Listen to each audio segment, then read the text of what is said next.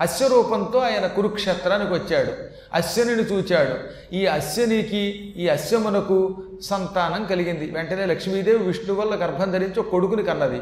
గుర్రమునకు గుర్రమునకు పుట్టాడు కనుక గుర్రమును సంస్కృతంలో హయము అంటారు. హయమునకు హయమునకు పుట్టడం వల్ల హైహయుడు అన్నారు ఆయన.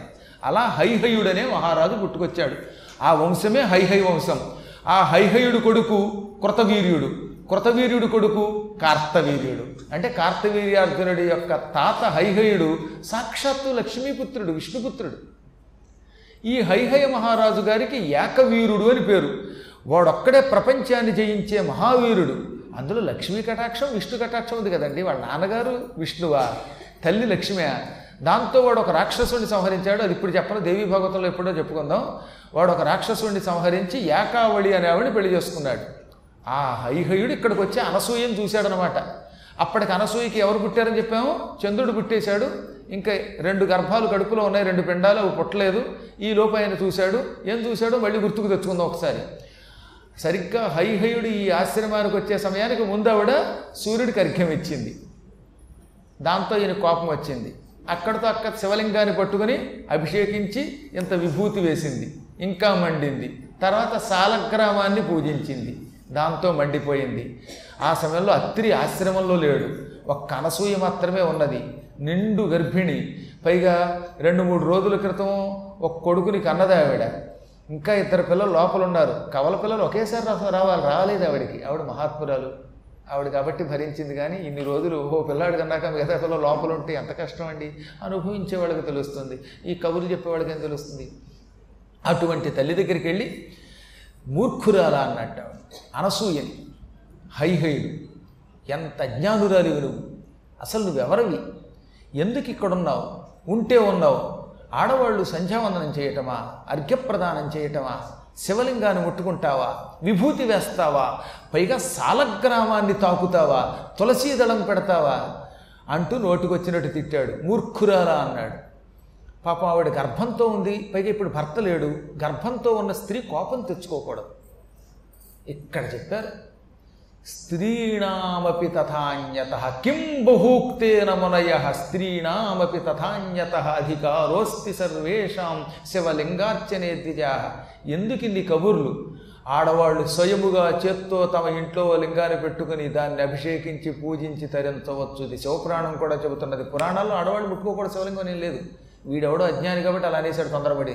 నేను అది పైగా విష్ణుపుత్రుని కదా అని అందువల్లే ఆడవాళ్ళు శుభ్రంగా పూర్వకాలంలో శివలింగాన్ని అభిషేకించారు విభూతి పెట్టుకున్నారు అది పుట్టుకోకూడదు ఇది పుట్టుకోకూడదట అసలు అన్నం తినకూడదు అనలేదు ఇంకా నయం.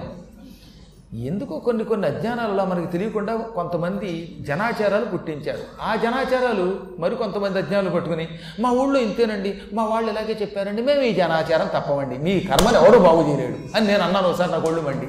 ఏ శాస్త్రం చెబుతూ ఉంటే సుస్పష్టంగా ముట్టుకోమని శివపురాణం చెబుతూ ఉంటే నువ్వు శివపురాణం కంటే ఆ నందీశ్వరుడు కంటే గొప్పవాడివా? వాడెవడో మూడు మూఢుడు చెప్పిందే వింటావా? వింటే నీ కర్మ నిన్ను ఎవడో బాగు చేయలేడు. ఇప్పుడు అనసూయ వీడెన్ని తిట్టినా ప్రస్తుతానికి మాట్లాడకుండా శివలింగాన్ని అలాగే పట్టుకుంది. నీ కడుపు చీల్చేస్తానని వెంటనే కత్తి తీసేటవాడు. నీ కడుపు కోసి పిల్లల్ని బయటికి లాగుతానన్నాడు. చూడండి అది అక్కడ అంటాడు హైహయుడను రాజు గర్భనిరోధంబు గావించి అంటాడు అక్కడ. ఆవిడ మీద కోపం వచ్చింది. క్షణికోద్రేకం పొందాడు. కత్తి తీసి కడుపు చీల్చి పెండాలు బయటికి లాగితే ఇంకెప్పుడు జీవితంలో సంధ్యావందనం చేయవు శివుణ్ణి ముట్టుకోవు అని కత్తి తీసి ఆ పొట్ట కొయ్యబోయాడు వెంటనే ఆ పొట్టలో నుంచి మహావేగంగా ఏది తల్లి గర్భంలోంచి కాకుండా ఏది సహజంగా స్త్రీలకి ప్రసవం యోని ద్వారా అవుతుంది. కానీ ఇక్కడ అలా కాకుండా పొట్టలో నుంచే బయటకు వచ్చేసేట. ఒక మహాపురుషుడు ఎర్రగా మెరిసిపోతున్నాడు అతడు. జటాజోటాలు ధరించి ఉన్నాడు. ఆగ్రహోదగ్రుడైపోయాడు ఆ సమయంలో తమోగుణంతో వచ్చాడు. పళ్ళు పటపట కొరికాడు.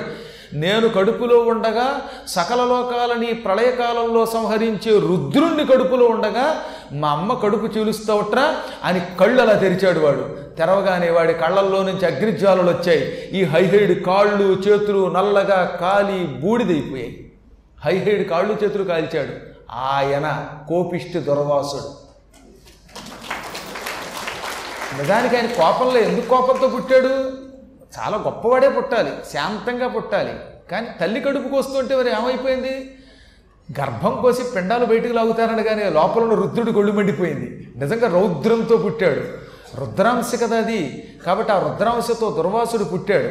ఆ పుట్టడం కూడా తల్లి కడుపులోంచి బయటకు వచ్చేసాడు రావడంతో ఆజానుబాహు అయిపోయాడు. చేతులు మోకాళ్ళకి తగులుతున్నాయి. జటాజోటాలతో ఉన్నాడు. మంచి కోపంతో ఉన్నాడు. మూడవ కన్ను ఆయన కంటిలోకి వచ్చేసింది. ఆ కంటిలోంచి అగ్ని వచ్చింది. ఆ అగ్నితోటి హైహైడ్ కాళ్ళు చేతులు దట్టం చేశాడు.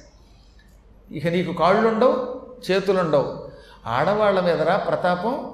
లక్ష్మీపుత్రుడివైతే మాత్రం విష్ణుపుత్రుడివైతే మాత్రం ఒక స్త్రీ దగ్గరికి గర్భవతి దగ్గరకు వచ్చి పొట్ట కోసి పిండాలు బయటికి లాగాలనుకుంటావా? ఒరే ఈ పిండాలు తోలుకొచ్చేవాడికి గండం ఈ దుర్వాసుడు అన్నట్ట.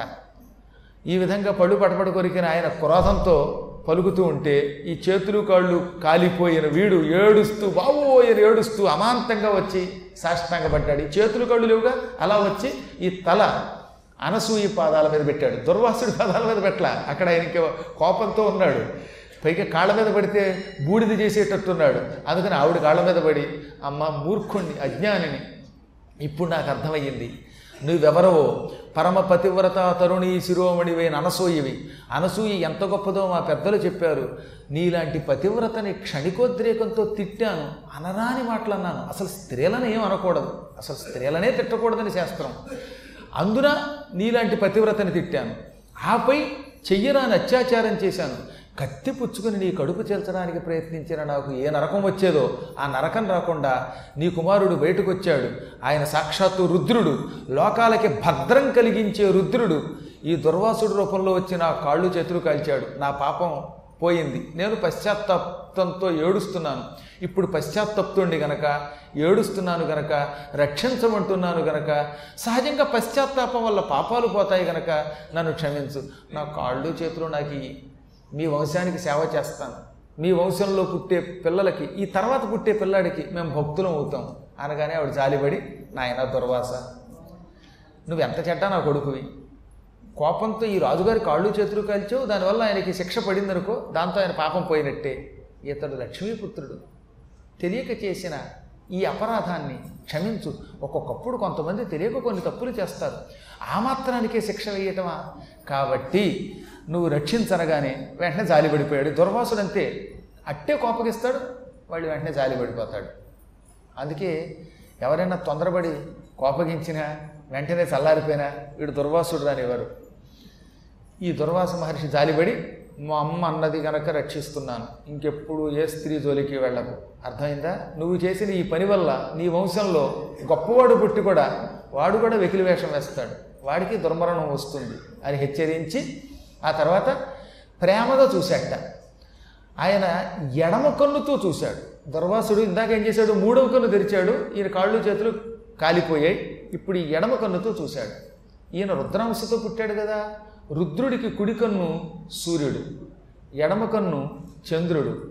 చంద్రుడిలో అమృత కిరణాలు ఉంటాయి. మూడవ కన్ను అగ్ని. ఇప్పుడు ఈ ఎడమ కన్నుతో చూడగానే అందులో ఉన్న చంద్రాంశ ఆ చంద్రుడిలో ఉన్న అమృత కిరణాలు సుధాకిరణములు వాడి మీద పడ్డాయి.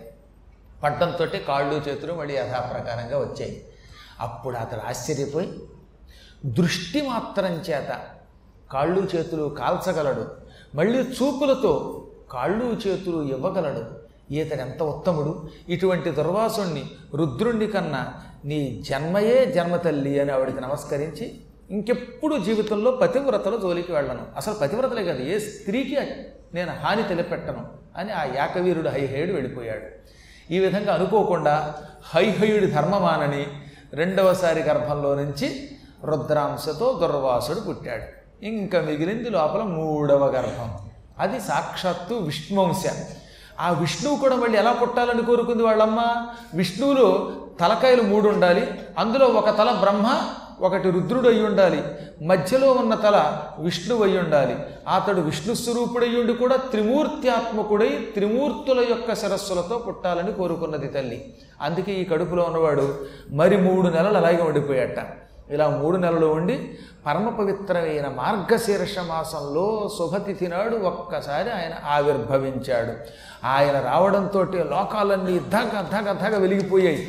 ఏమి కాంతి అండి కోటి సూర్యుల కాంతితో సకల లోకాలని వెలిగింపచేస్తూ మళ్ళీ సూర్యుల కాంతి ఉంది కాబట్టి అందులోంచి వేడి లేకుండా కోటి చంద్రుల చల్లదనంతో మహానుభావుడు పుట్టాడు. దత్తాత్రేయుండన్న పురుషోత్తముడు కర్తినుదయం వయ్యన్. చిత్తం బలరగ దత్తాయత్తుడు యోగియును దైత్యహరతేజుడునై. దత్తాత్రేయుడనే పేరుతో సాక్షాత్ పురుషోత్తముడు ఆ అనసూయకి మహానుభావుడైన అత్రికి ఆ పూట కుమారుడిగా జన్మించాడు. ఆయన పుట్టడంతో లోకంలో అందరికీ మనస్సుకి ఆనందం కలిగింది. మహానుభావులు పుడితే అవుతుందో తెలుసా? హృదయానికి ఆనందం కలుగుతుంది. ఒక్కొక్కడు పుట్టాడంటే ఆ పూట మనకి తెలియకుండానే హృదయానందం కలుగుతుంది. దుర్యోధనుడు పుడితే ఏడ్చారట రావణాసురుడు పుడితే ఏడ్చారట దత్తాత్రేయుడు రాముడు కృష్ణుడు పుడితే లోకంలో వాళ్ళందరూ ఆనందంతో పులకించిపోయారు. కారణం తెలియదు వాళ్ళకి. అందరికీ దత్తాత్రేయుడు పుట్టాడని తెలియదు కదండి. ఏదో కొంతమందికి తెలుసు. ఎక్కడో ఒక అవతారమూర్తి పుడితే ఇక్కడ ఉన్న వాళ్ళకి ఏం తెలుసు? తెలియకపోయినా సరేట. ఆ పూట అందరికీ మనశ్శాంతి కలుగుతుందన్నమాట. అప్పుడు అందరూ అనుకుంటారు ఏమిటో తెలియదండి ఈ పూట మానసిక శాంతి. అనుకుంటారట. అంటే ఆ రోజు ఎవడో ఒక మహాత్ముడు ఒక కారణ జన్ముడు పుట్టైనా ఉండాలి లేదా మన చోటికి వచ్చైనా ఉండాలి.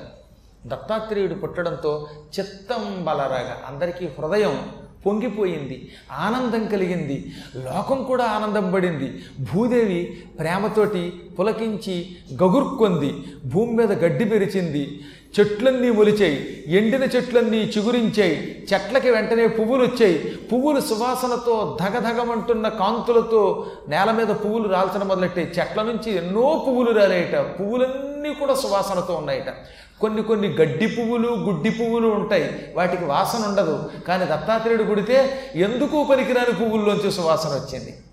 ఆకాశంలో ఊరికే అక్కడక్కడ అస్పష్టంగా మేఘాలు వచ్చాయి. ఆ మేఘములు పెద్ద ఇబ్బంది లేకుండా ఉరిమేయి ఉరమడం కాదు మంగళ ధ్వనులు చేసినట్టుందిట. మధ్యలో వాయించినట్టుగా మేఘములు ఉరిమి ధ్వనులు చేసేయట.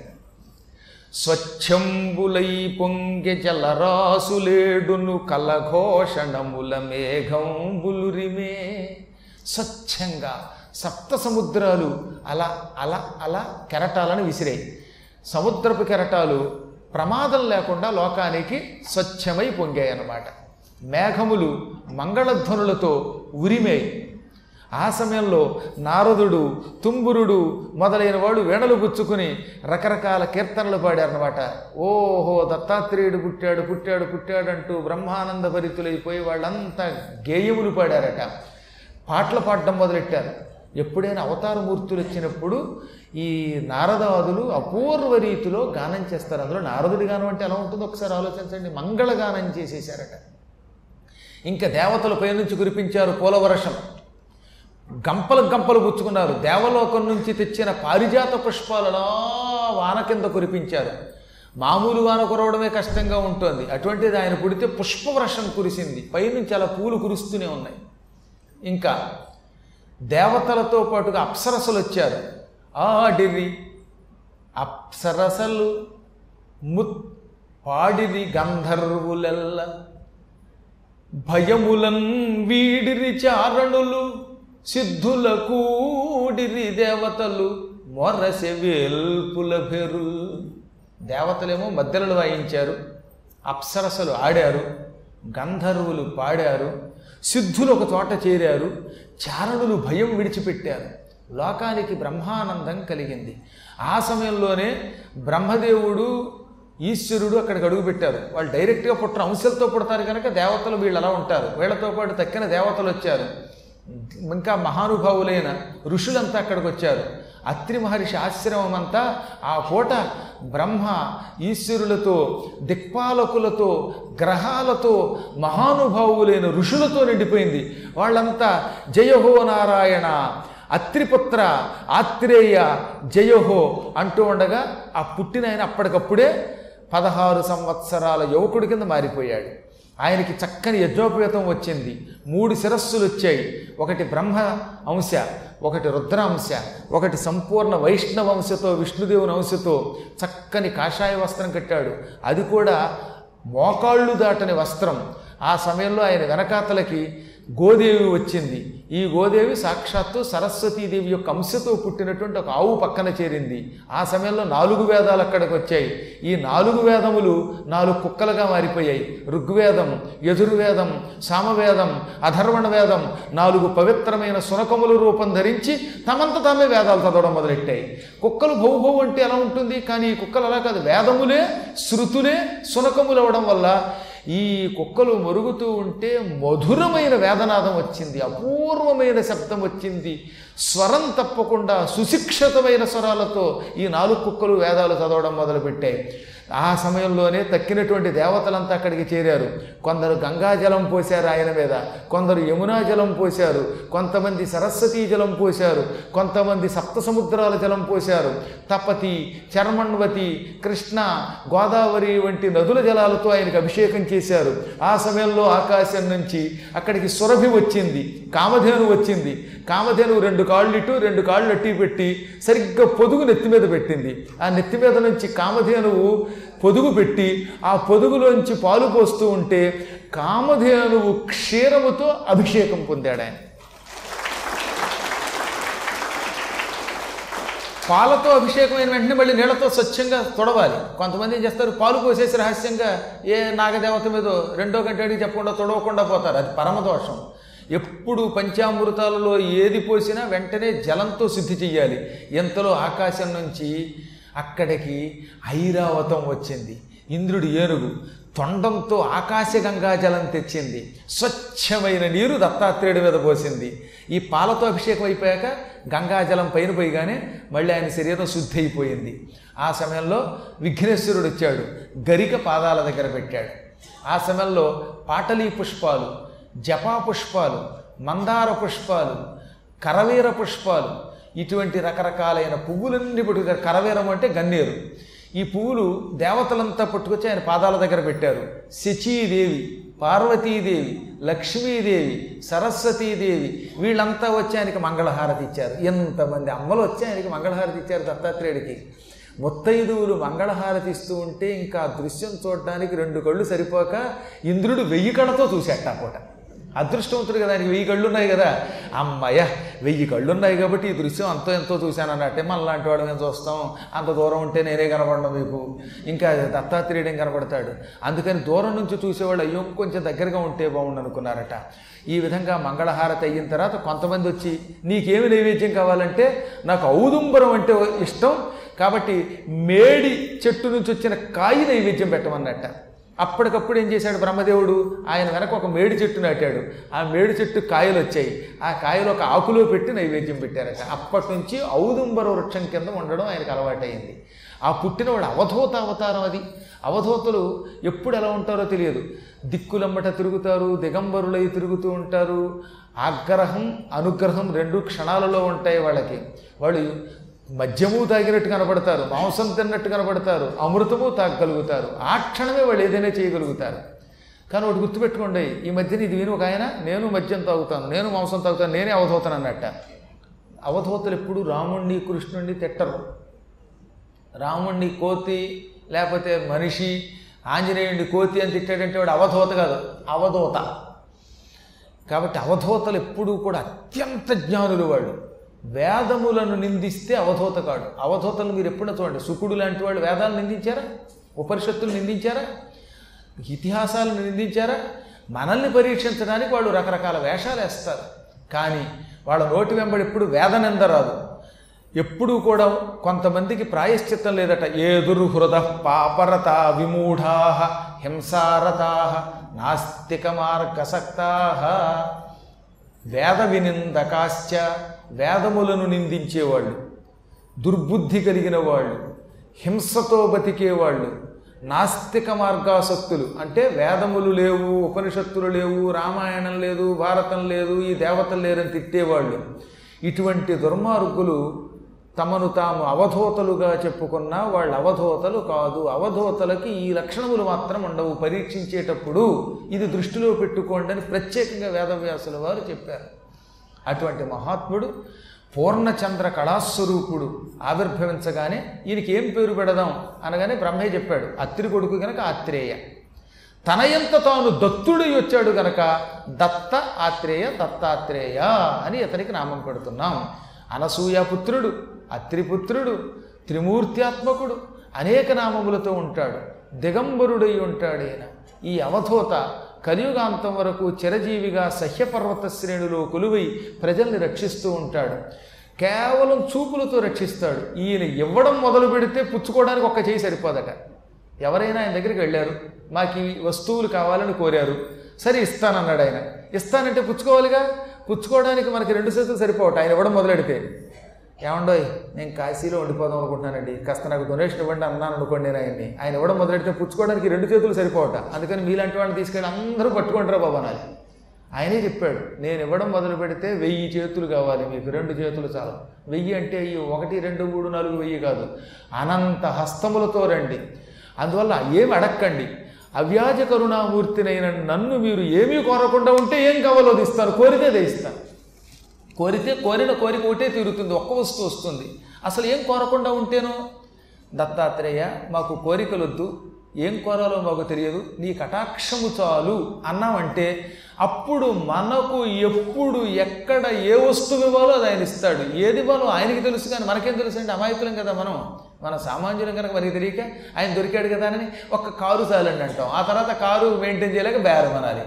అదే ఆ పరమాత్మని మాకేం వద్దు మా బరువు బాధ్యత నీదంటే అప్పుడు మనకి ఏ సమయమునకు ఏది రావాలో అది ఇస్తాడనమాట. అవ్యాజ కరుణామూర్తి అని అందుకే ఆయనకి పేరు. అటువంటి పరమాత్ముడు ఆ క్షణమే తల్లిదండ్రుల్ని అందరినీ కూడా గౌరవించి యజ్ఞోపవేతం వేసుకుని అవధూత రూపంలో కొండ దిగడం మొదలెట్టాట. నాకు ఎవరితో ఎక్కువ సంబంధం ఉండదు. ఇది అవధూత. అవధూత యొక్క లక్షణం ఏమిటి? గృహస్థాశ్రమంలో ఉన్న వాళ్ళతో ఎక్కువ సంపర్కం పెట్టుకోను. ఏకాంతంగా ఉంటాను. అనుకరించిన వాళ్ళని నేను అనుసరిస్తాను. నేను ఇప్పుడే సెలవు తీసుకుంటున్నాను. అని తల్లికి తండ్రికి నమస్కరించి తక్కిన వాళ్ళని ఆశీర్వదించి ఆయన కొండ దిగడం మొదలుపెట్టాడు. ఆ సమయంలో ఆశ్రమం చుట్టూతా ఉన్న ఋషుల యొక్క పిల్లలు ఇది చూశారు. అనసూయకి అత్రికి త్రిమూర్తులు వరం ఇవ్వడం తెలుసు ఆ పిల్లలకి. ఆ పిల్లలకి పదహారేళ్ళు నుంచి ఇరవై ఏళ్ళ మధ్యలో ఉంది వయస్సు. అందువల్ల వాళ్ళకి అన్నీ తెలుసుట. వాళ్ళంతా ఋషుల యొక్క కొడుకులు. రకరకాల తపస్సులు చేసిన వారు వేదం బాగా చదువుకుంటున్న వేద విద్యార్థులు వాళ్ళంతా. ఈ మునికుమారులంతా చాలా కాలం నుంచి ఏం జరుగుతుందో పరిశీలిస్తున్నారు. అత్రికి అనసూయకి త్రిమూర్తులు వరం ఇచ్చారు. త్రిమూర్తులు పుట్టారు. చంద్రుడు పుట్టాడు దుర్వాసుడు పుట్టాడు ఇప్పుడు విష్ణు స్వరూపుడైన దత్తాత్రేయుడు పుట్టాడు. ఈయన్ని మనం పట్టుకుందాం. ఎందుకంటే ఈయన దగ్గరికి వేదములు కూడా కుక్కల రూపంలో వచ్చాయి. వేదం మనకు ఆయన ఇవ్వగలుగుతాడు. మనల్ని తరింపజేస్తాడు. మనకి రకరకాల వరాలు ఇస్తారు. ఈయన్నే పట్టుకుందాం అనుకుని దాదాపు ఒక వెయ్యి మంది మునికుమారులు చక్కగా నిరంతరం వేదం చదువుకునేటటువంటి జ్ఞానం కలిగినటువంటి వాడు దత్తాత్రేయుడు చిత్రకూటం దిగి వస్తూ ఉంటే దత్త మేము మాత్రం నిన్ను అనుసరిస్తాం. మమ్మల్ని మాత్రం వదలద్దు. తల్లిదండ్రులు వదిలేసినా పర్వాలేదు. సంసారం వదిలినా పర్వాలేదు. మేము మాత్రం నీ వెంట వస్తాం. మమ్మల్ని వదలద్దు. అనగా ఆయన నవ్వి నా వెంట రావడం కష్టం. నన్ను అనుసరించడం కష్టం. తర్వాత మీ ఇష్టం అన్నట్ట మేము నిన్ను వదలంగా అన్నారు. చూస్తాను రండి అన్నాడు ఆయన. అనిశంభు మునికుమారులు తను పరువేష్టించితురుగా. ఈ విధంగా ఆయన కిందకి దిగి సఖ్యపర్వతానికి వెడుతూ అంటే విడిచిపెట్టకుండా ఈ మునికుమారులు ఆయన వెంటే రావడం మొదలెట్టారట. ఆయన తింటే తిన్నారు కూర్చుంటే కూర్చున్నారు ఆయన ఎక్కడుంటే అక్కడున్నారు. వదలడల్లా. ఈయన నిస్సంగి ఎవరి సంఘం కోరుకోనివాడు? సంఘం తన దగ్గర ఉండాలంటే వాళ్ళని పరీక్షించాలి. అసలు వీళ్ళకి ఎంతవరకు నిలకడ ఉంటుంది? వీళ్ళు నన్ను ఎంతవరకు అనుకరిస్తారు? చూద్దాం అనుకున్నాడు ఆయన. వాళ్ళ వెంట పెట్టుకుని ఓ పెద్ద పద్మాకరం దగ్గరికి వెళ్ళాడు. పెద్ద తామర పువ్వుల చెరువు దగ్గరికి వెళ్ళాడు. ఇంతమంది కుర్రవాళ్ళని వెంట పెట్టుకుని వాళ్ళని పరీక్షించటానికి అపారమైన విశాలమైన చల్లని నీరు తామర పువ్వులు ఉన్న ఒకనొక పద్మాకరం చేరాడు. అక్కడికి చేరిన తర్వాత ఏం జరిగిందో తెలియాలిగా? మళ్ళీ రేపు కలుసుకుందాం.